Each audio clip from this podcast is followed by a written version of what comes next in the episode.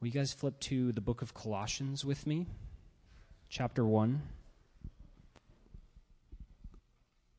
We're going to start at verse fifteen, and we're going to go to verse twenty. Again, Colossians one, fifteen through twenty.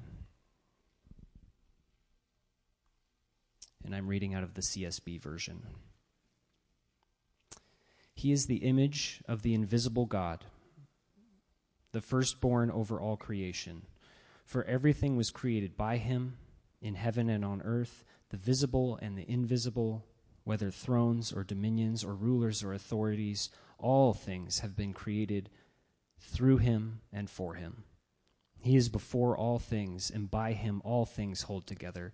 He is also the head of the body, the church. He is the beginning, the firstborn from the dead, so that he might come to have first place in everything.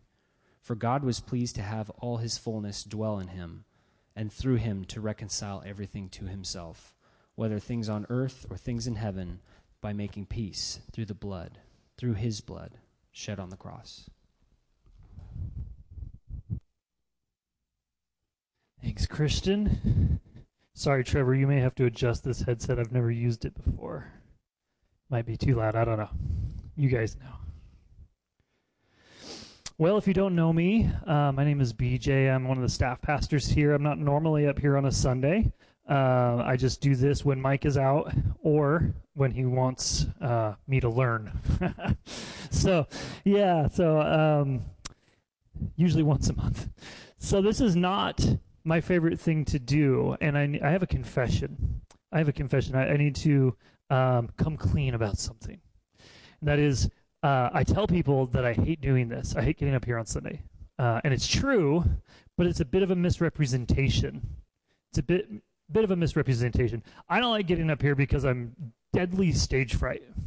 Uh, and I actually mean that. Like, so people are like, ah, you're just saying, no, I'm actually like, I freak out every time I get up here. It freaks me out. Um, has since I was a kid, never want to be on stage. Uh, freaks me out all the time. So that, that, that portion of me hating to get up here and do this is true. Uh, but the... The reality is actually that um, some of the most incredibly precious times that I've ever spent with the Lord were found because of I was teaching on a Sunday morning. And we sang about the secret place, going to the secret place this morning. Um, and I, I felt very convic- convicted that I was not expounding on that portion of what God does through me getting up here. And um, they are some of the sweetest times, diving deeper into his word, Um, and recognizing that his word has a purpose for us here today and through all time. Um, and so if you ever hear me say, and boy, I hate getting up on Sunday mornings, like, just rebuke me in the moment. Just be like, ah, stop that. Like, you know, it's like, yeah, maybe you got stage fright, but that's that's not the whole picture. So anyways, um, we're going to be in Mark chapter eight. Mark chapter eight, you can open to Mark chapter eight. Um, again, thanks to Christian for covering all that stuff for me. When, when Mike is gone, Ellie, Christian, Mike Parent, Todd Steele, these are the people who become like the pillars that keep me rolling through the week. So I appreciate those guys so much. Uh, I would never want to do this alone while Mike's out in another country, as it were, across the ocean. So Mark chapter eight. And it occurred to me as I was studying through this that um, that we call ourselves Christians, yeah? Like most of us. Uh, Not everybody who calls themselves a Christian actually means it, uh, but we call ourselves Christians. And the word Christian uh, means to follow Christ's example. We know this. We've heard this. This isn't new information, but sometimes something brings new meaning as you're studying through. To follow Christ's example. And if that is our goal, if that's actually genuinely our goal, if we mean it, then we must actually understand how Jesus lived. And then we must choose to change our own behaviors and beliefs to match his.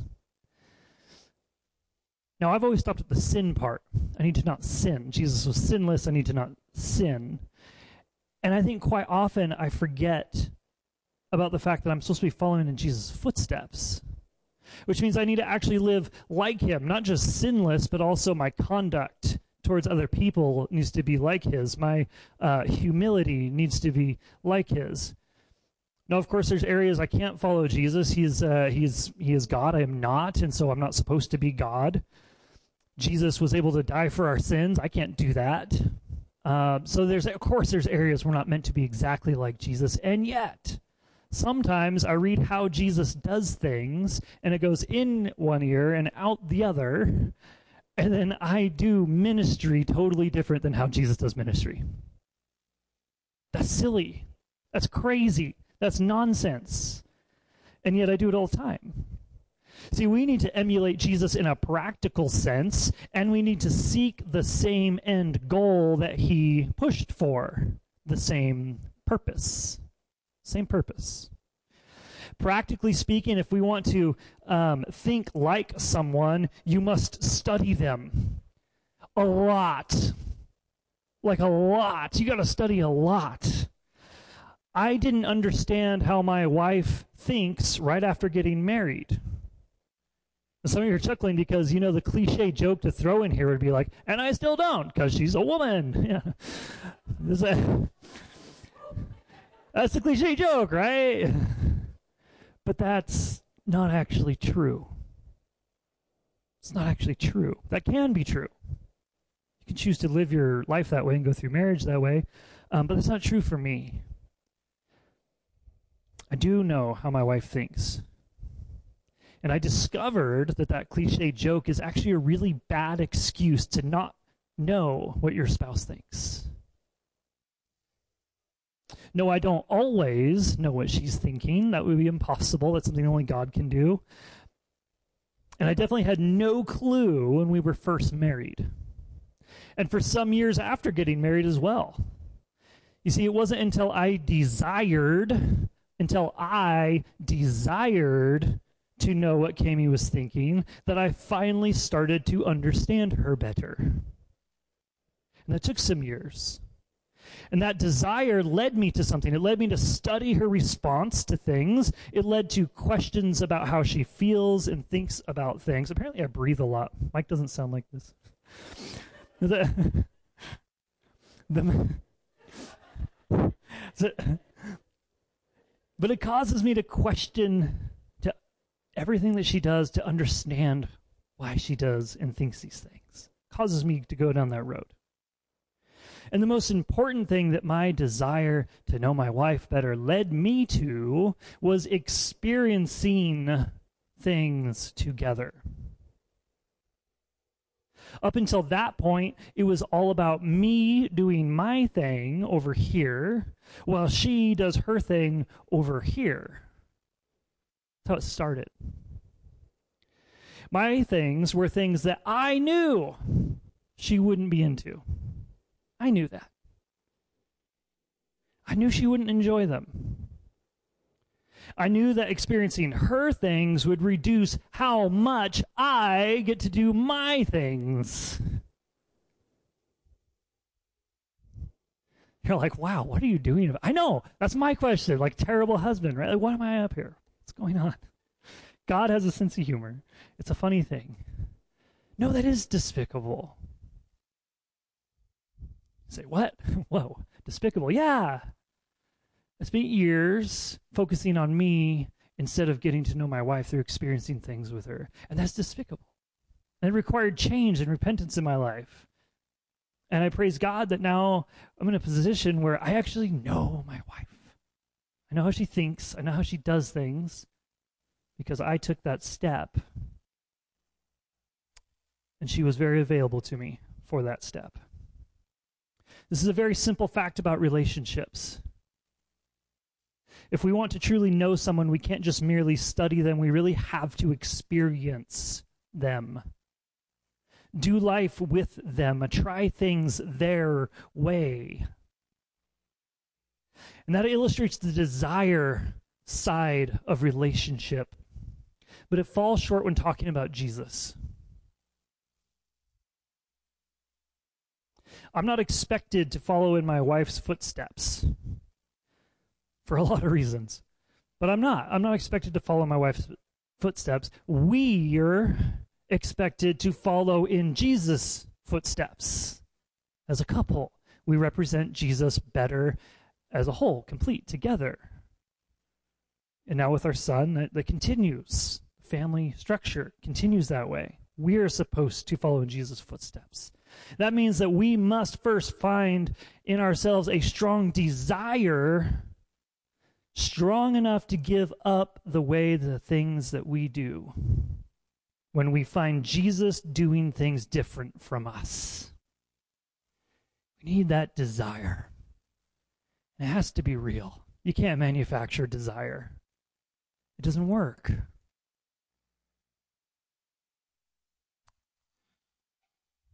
This morning's text shows something special about the way that Jesus does things, a way that is different from the way that I do things, and it reminds us of why Jesus is worthy to be followed.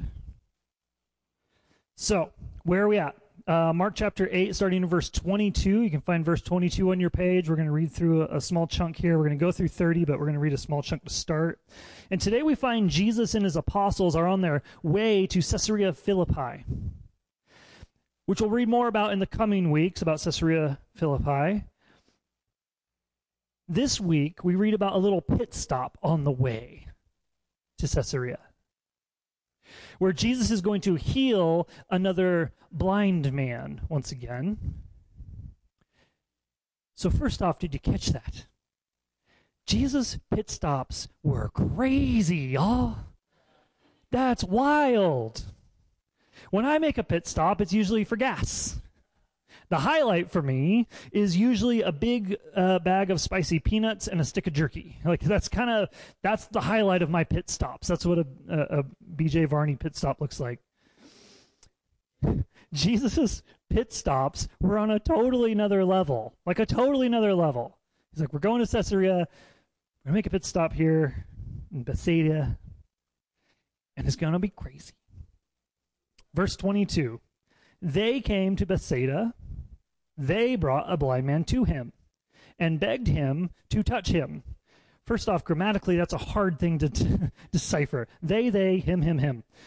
They, somebody else, brought this man to Jesus after they, Jesus and the apostles, came to Bethsaida, and they begged him, Jesus, to heal him, the blind man. English is funny. And he took the blind man by the hand and brought him out of the village. Interesting.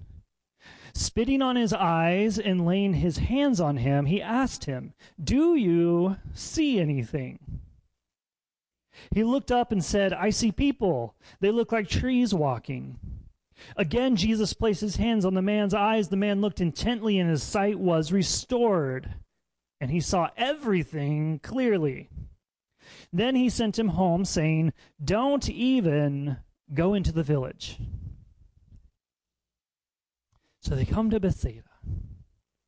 They brought a blind man to him and begged him to touch him. What's the touch for? It's healing, right?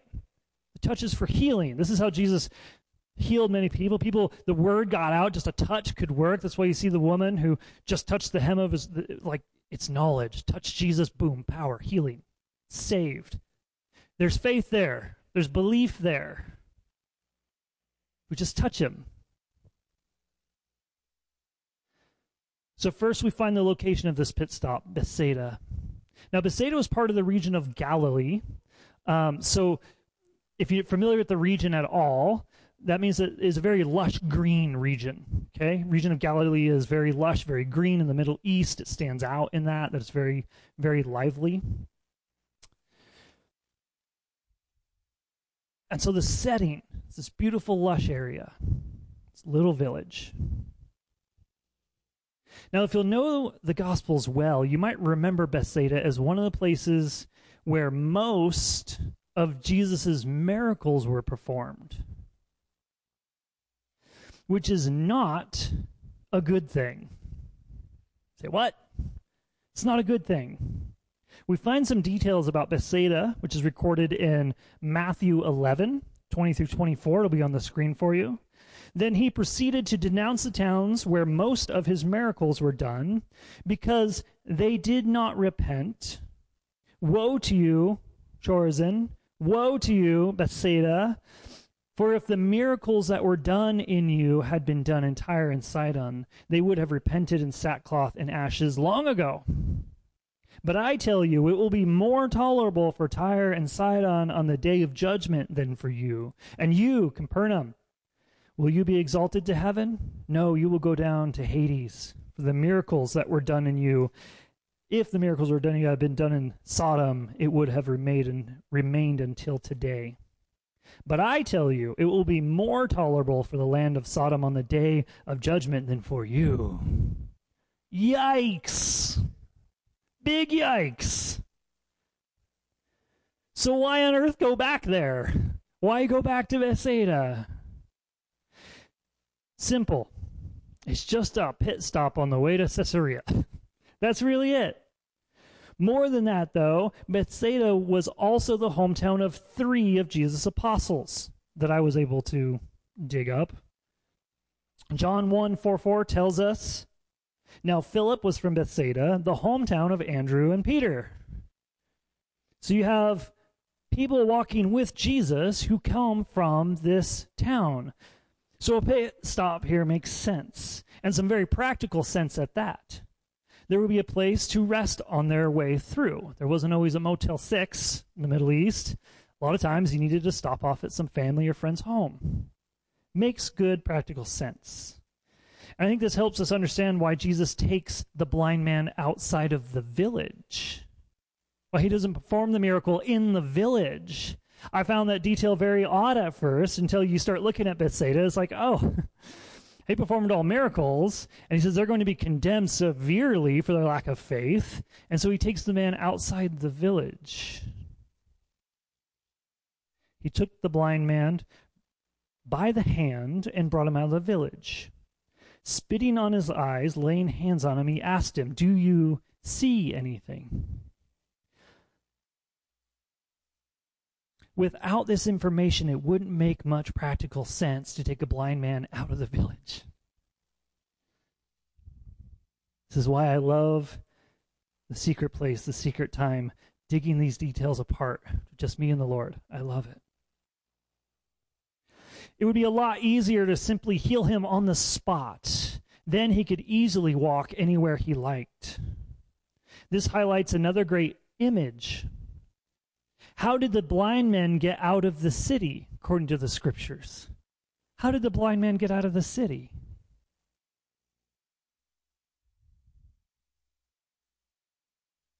Yeah, I heard somebody say it. Jesus took him by the hand and led him out of the city. This man was in darkness in two ways, a very practical sense. He couldn't see. There was no physical light. But he was also surrounded by spiritual darkness. Intense unbelief. Intense unbelief. Don't miss the imagery here that the scriptures are giving us. Jesus brought this man out of the darkness into the light, and he did it by holding his hand and guiding him every step of the way. This is how Jesus does ministry. And it takes so much work to do it this way. It takes so much person-to-person knowledge this way. It takes so much care this way. This is our example. This is our Christ. He does something else strange as well. Instead of commanding the blind man to see, as you would typically see Jesus do, he asks him, "Do you see anything?" And the man answers in verse twenty-four. He looked up and said, "I see people. They look like trees walking." Again, Jesus placed his hands on the man's eyes. The man looked intently, and his sight was restored, and he saw everything clearly. For some reason, this man's sight wasn't yet fully restored. He sees people, but they're like trees, walking trees, which, like, hold up a minute. How you know what a tree looks like, Mister Blind Dude? Like, come on now. Most likely, it's actually believed that this man was probably not born blind, but rather lost his sight due to injury or illness, which may, and that's just may, we don't know this for sure, Scripture doesn't say so, um, we don't know for sure, but it may indicate why Jesus spat in his eyes. Now, if Jesus spits in someone's eyes and they get healed, who cares why he did it? He has a good reason. Like, it's a good reason. But this may actually point to something. If the blindness was due to injury or illness, there's a good chance that there would be crusty eye goop holding the lids closed. Adam Clark suggests that healing the vision would take a miracle. Opening the eyelids might just take some very practical spittle. So he performs the miracle, the guy can see, but eyelids still goop together. That's a possibility, we don't know. But it was a fun detail. I was like, oh, that's cool. Maybe, maybe that's true. I don't know. Still cool either way. Miracle performed. That's all besides the main point, though. This healing is very unique in that it's a, notice, gradual healing. It didn't just happen. This is the first time we see a gradual healing instead of instantaneous. Normally you see Jesus commanding people, rise and walk. It's like words of power. He speaks it and it just happens. Rise and walk, power. And then they do. Or he says, be opened, like we actually read last time I was up here. Be opened, and the vision was restored to the blind man. But this time he asks, seemingly knowing that this healing was going to be gradual. Or did he intend this healing to be gradual? This is a question we have to wrestle with a little bit this morning. Did Jesus know that his healing would be gradual, just simply knew it, or did he intend it to be gradual? Those are two different things and they matter. Now, I've read arguments for both sides, dug through a whole bunch of commentaries, mostly from Morgan, Wearsby, Guzik. Um, no, I didn't do Spurgeon on this one. But I read through a bunch of commentaries, and the most compelling argument that Jesus didn't intend the healing, or that Jesus did intend the... Actually, let's deal with the first one. The bit, most compelling argument that um, that Jesus knew it would be gradual but didn't necessarily intend it to be gradual was based off of Mark six, five. Uh, which says, uh, five and six, he was not able to do a miracle there, this is speaking of a different time, um, except that he had laid his hands on a few sick people and healed them. This was in his hometown, home region, very close. And he was amazed at their unbelief. He was going around the villages teaching. Okay, so this argument suggests that the gradual healing was due to a lack of faith. Lack of faith, either in the man or in the region itself, which is very plausible. You can totally believe that, and it's not heretical, um, to my knowledge, as far as I can see. In Scripture, it would still be okay for the lack of faith, because we see it in other portions of Scripture, the lack of faith to prevent healing. Now, the most compelling argument that Jesus intended to the healing to be gradual is based on where they're going next, where the apostles are traveling to. Jesus' ability to heal, uh, and Jesus' ability to heal in similar situations in the past. In the past, Jesus was able to heal uh, many individuals based purely on their friends' or family's faith. Think of the Syrophoenician woman, the Centurion man, et cetera. There's a whole bunch. Doesn't always have to be the individual, doesn't have to have faith necessarily. Sometimes he healed somebody based off somebody other, some someone else's faith. Just somebody had to have faith. So what does verse twenty-two say? They came to Bethsaida. They brought a blind man to him and begged him to touch him. Faith. There's faith there. Whoever brought this man to Jesus truly seemed to believe that all Jesus had to do was touch him, which indicates the faith. So I find that while both options are plausible, I think the idea that Jesus intended the healing to be gradual to be more probable. They're both plausible. I think it's more likely he wanted it to be gradual. Further evidence by where they're going and why. Jesus is going to Caesarea Philippi to have a very serious conversation with his apostles. He's going to tell them as plain as day what's going that he's going to suffer.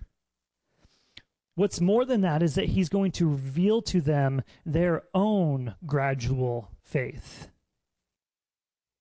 That they themselves are not going to see clearly at first, not in a physical sense, but in a spiritual sense, an understanding of who Jesus is and what Jesus came to do. It's not going to be totally clear to them right away. That it's going to be a gradual growing of faith. They will, in fact, be shaken to their core in fear before their faith is complete. Which, again, we're going to talk more about in a moment. But first, what happened with our blind friend? What happened with him? Who, by the way, um, will probably meet in heaven someday. Like, that's kind of cool. I don't know why. That puts a smile on my face. For some reason, that puts a smile on my face. I don't know why. But we're probably going to meet in heaven someday. It's kind of cool. Dude got his eyes spit on by Jesus. That's really unique. Jesus heals the man, then gives him one final instruction that was important enough for the writer to include it in his account of the gospel. Verse twenty-six, then he sent him home, saying, don't even go into the village. Don't even step foot in there. Go home. Meaning that the blind man's home, first off, was not in the village at all. He's not from, this person is not from within Bethsaida. Some travel was required to even get to Jesus. More evidence of genuine faith, I think. You have a blind man who's traveling distance. I don't know if you've ever traveled blind. Not easy. I mean, I haven't either, but I have an imagination. I have some empathy. And that's not entirely true. We've definitely done some youth games involving a blindfold um, and tripping over tree stumps as teens led me to safety. That game is not coming back this year, I'll tell you what. But he says, don't even go into the village, go home. Jesus had very strong language for the city that saw many miracles, yet wouldn't believe. It seems at this point that Jesus is allowing Bethsaida to walk to their own destruction. And I don't like that. I don't want to do ministry like that. I don't want to have to use wisdom from the Lord and look at somebody and, and have to say, they've had enough opportunity and my hands have to be off. That goes thoroughly, thoroughly against my heart. Because I don't know if you guys know this, but the kids that go to this church are incredible. Ah, somebody knows this. I adore them. And it, like, the thought of having to let go breaks my heart for Jesus. Because he saw a whole lot more than I did. And it breaks my heart for the Father who has seen it throughout all time. I gotta be honest, I have not yet figured out how to do that. And it's a lot harder for me to understand when somebody is past the point at which I'm supposed to be spending time with them. It takes a lot of prayer and a lot of fear and trembling. This is a very scary place to be f- for any person, but especially for an unbeliever. For the believer, you see God's discipline, which he does to bring us back to him. For the unbeliever, every opportunity to turn seems to lead to greater condemnation in the end.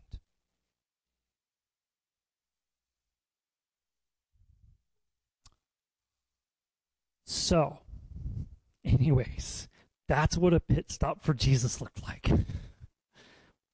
Wow. Pit stop over, they leave Bethsaida, and Jesus' ministry is about to take a very serious turn. But before they get there, Jesus had a question for his apostles that he needed an answer to. Before they get to this meeting, Jesus wants to know something from them. Verse twenty-seven. By the way, Christian, I love the old song you brought back. I don't know if you did that on purpose. It was great. Every knee shall bow. Like, I love it. Um,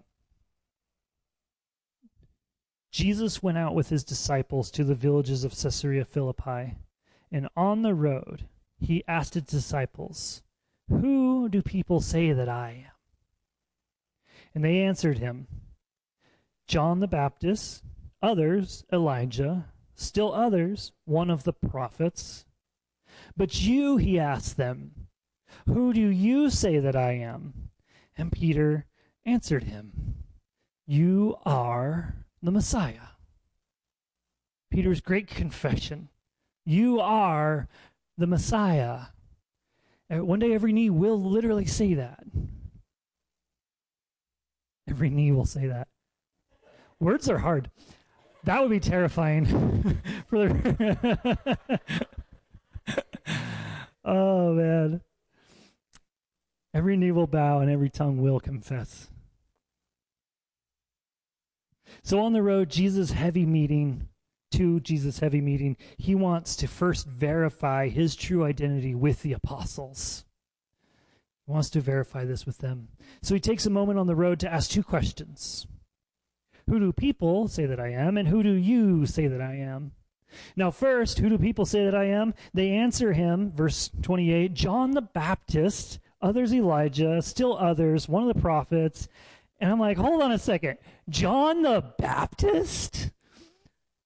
What? Come on, no. No, there's no way. There's no way. You just see somebody like, hey, you know, just saying. Has anybody seen John and Jesus in the same room? Yeah, like, yeah.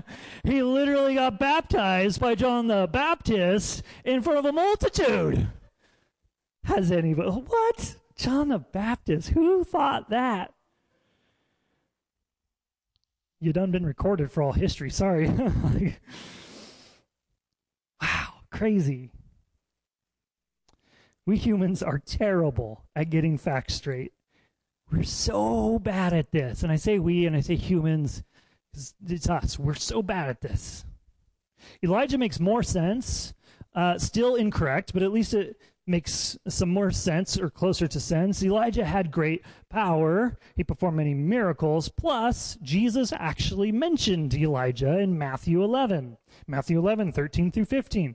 For all the prophets and the law prophesied until John, and if you're willing to accept it, he is, by the way, if Jesus says, if you're willing to accept it, you should probably do that. He is the Elijah who is to come. Let anyone who has ears listen. So Jesus actually mentioned Elijah.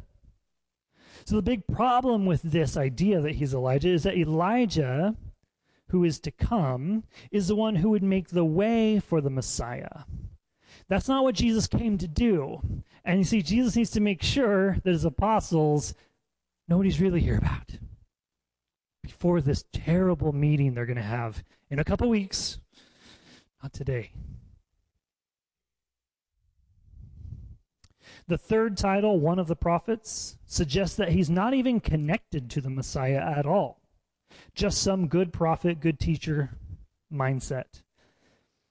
That is, by the way, one of the most one of the most common false beliefs about Jesus today that still persists.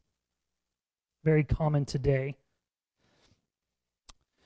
But Jesus claimed to be much, much more than a simple prophet, meaning that he was either one, crazy, or two, actually the Messiah. Those are the possibilities. Made evident by his second question. Who do you say that I am? To his apostles. And Peter answers clearly and correctly. You are the Messiah. You are the Christ, if you will. John the Baptist, Elijah, and the prophets all have one thing in common. They are looking forward. Jesus is not. He is not proclaiming a Messiah. His role is the Messiah. He is the Christ. He is establishing salvation. That's what he's doing.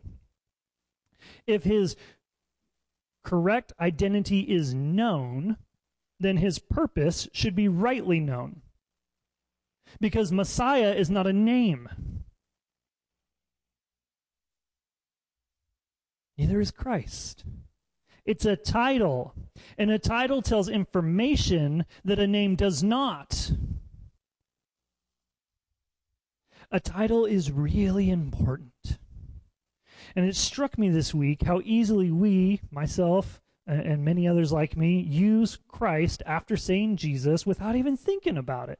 We call him Jesus Christ, which is accurate. It's not inaccurate. He is Jesus Christ.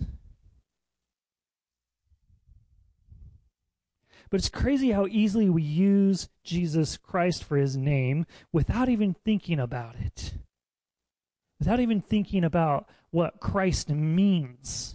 It's not his name. It's his title. Jesus is his name. Christ is his title. Apparently, the church has been doing this for some time, as made evident by G. Campbell Morgan saying this in his commentary on the Gospel of Mark. He says this, Messiah is not a name. Christ is not a name. When we speak of the one whom we worship as Christ, let us remember this is a title and not a name. The title means so much more than just a name. It says who he is and what he does. It's in essence an office, if you will. This agreement with Peter's revelation starts a new direction in Jesus' ministry at this point. We see a turn in Jesus' ministry. It's almost like cresting the hill at this point for Jesus. The evidence of who Jesus is has been there the whole time for those who could see it, but now he is openly acknowledging the title.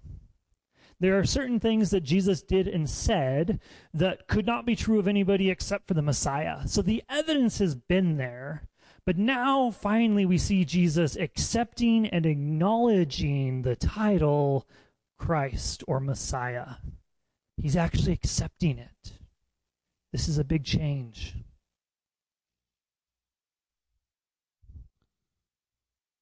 This is for his apostles. This information that is going to go out to the whole world, that we now can look back and see that it has gone out to the whole world, that we ourselves possess this information that Jesus is the Christ. In this moment in time, in this lush region of uh, uh, near Galilee, with all the beautiful greenery around and these very poor, humble, probably filthy, traveling, dusty, dirty Jewish men, this information came to this group first for a reason and a purpose. Jesus continues to do ministry the way that he's always done it. Very personal, one-to-one with those who are following him.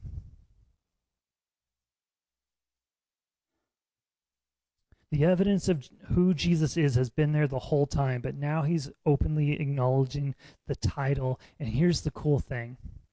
That was all that Jesus needed Peter to know.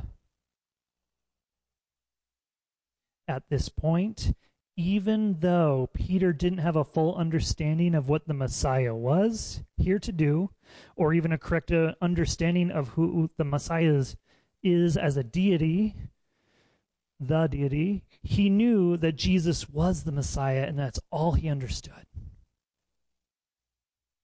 That's all he understood. We're going to see as the weeks go on, he had almost all the details wrong. He figured out, yeah, you're the Messiah, and then all the gaps that he filled in for what the Messiah should be, I shouldn't say all, but so many were wrong. And yet, all that Jesus needed him to know was that Jesus was the Messiah. That little seed. This is a really important distinction. Peter seemed to have a pretty bad idea of what Jesus was here to do. He had faith that wavered. We're going to see that. Yet, he knew who Jesus was. And that was all that was needed, that little seed, for Peter to eventually learn and know the full purpose of Jesus' life here. It was a gradual awakening for Peter and the other apostles, but we're talking about Peter now, so we'll roll with that. It took hard work, it took faith, it took obedience, and it took relationship with Jesus to get there. Now maybe you know why I started with a story about my relationship with my wife. God gave us relationships for a reason. Do them right and they teach you incredible things. Do them wrong and hopefully they can still teach you incredible things, but just the hard way. It's God's grace. It was a gradual awakening. It took faith, hard work, obedience, and relationship with Jesus to get there. But that's the one of the two necessary seeds, actually, to start the process for sanctification. And these two seeds are, know that Jesus is the Savior, and accept Jesus as your Savior. Those two seeds in your life, fully understood and accepted, those two seeds, according to Jesus, according to the gospel, according to Scripture, it's consistent throughout, those two seeds will take you all the way. God says he is faithful to complete every good work. He inspired the writer to say he is faithful to complete every good work. Today we see the knowledge that Jesus is the Savior, and very soon after this confession, we will see if the apostles accept him as their Savior. The knowledge is there, seed one. Are they going to accept him as the Savior, seed two? But that's coming further weeks.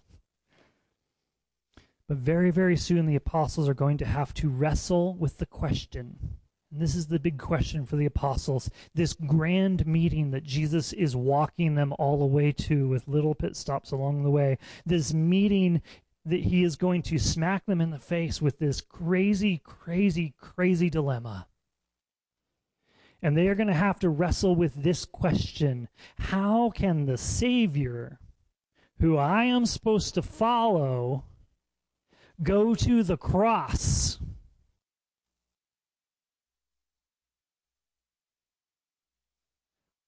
What kind of a Messiah is that? Are you telling me I have to then follow him to the cross?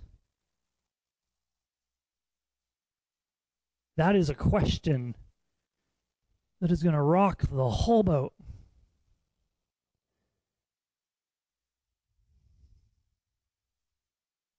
And it's a question that should be rocking our boat.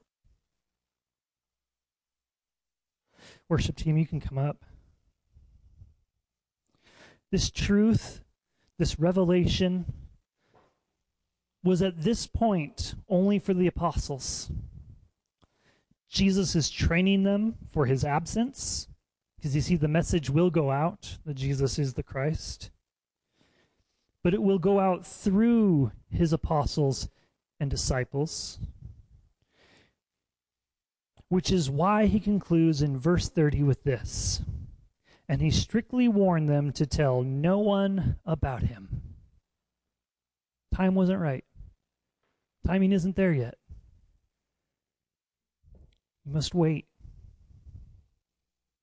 Jesus heals differently every single time. We've talked about that.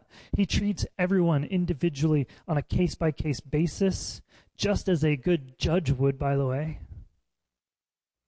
He's also has perfect discretion and wisdom with all the knowledge in his head. That's not me. But it is what I aspire to be. And that is the goalpost that I'm running for. And I, I thank God, and I know, I know from conversations, I know so many people in this room, I know there's a whole lot of us running for that goalpost. And uh, just like a toddler learning to walk, we kind of trip a lot. kind of fall down a lot. I want to encourage you guys, the secret place with Jesus, diving into his word and peeling it apart, is how you learn to stand back up, and it's how you learn to grow strong. And for some reason, if you quit going to him, you forget. It's not like water. It's not like riding a bike somehow. He didn't forget about you, but you forget. I don't know why that is. But I want to encourage you guys this morning, as I encourage myself. The secret place is not for pastors. It is for pastors, but it's not just for pastors. It's not for just for teachers. It's for everybody. Get to know Jesus, and you will grow. Lord, we thank you for your word. We thank you for the fact that you chose to, instead of destroying this evil, wicked creation, you chose to come to us as a person, to relate to us on a one-for-one basis. Lord, you deal with us individually. That's crazy. That's so crazy.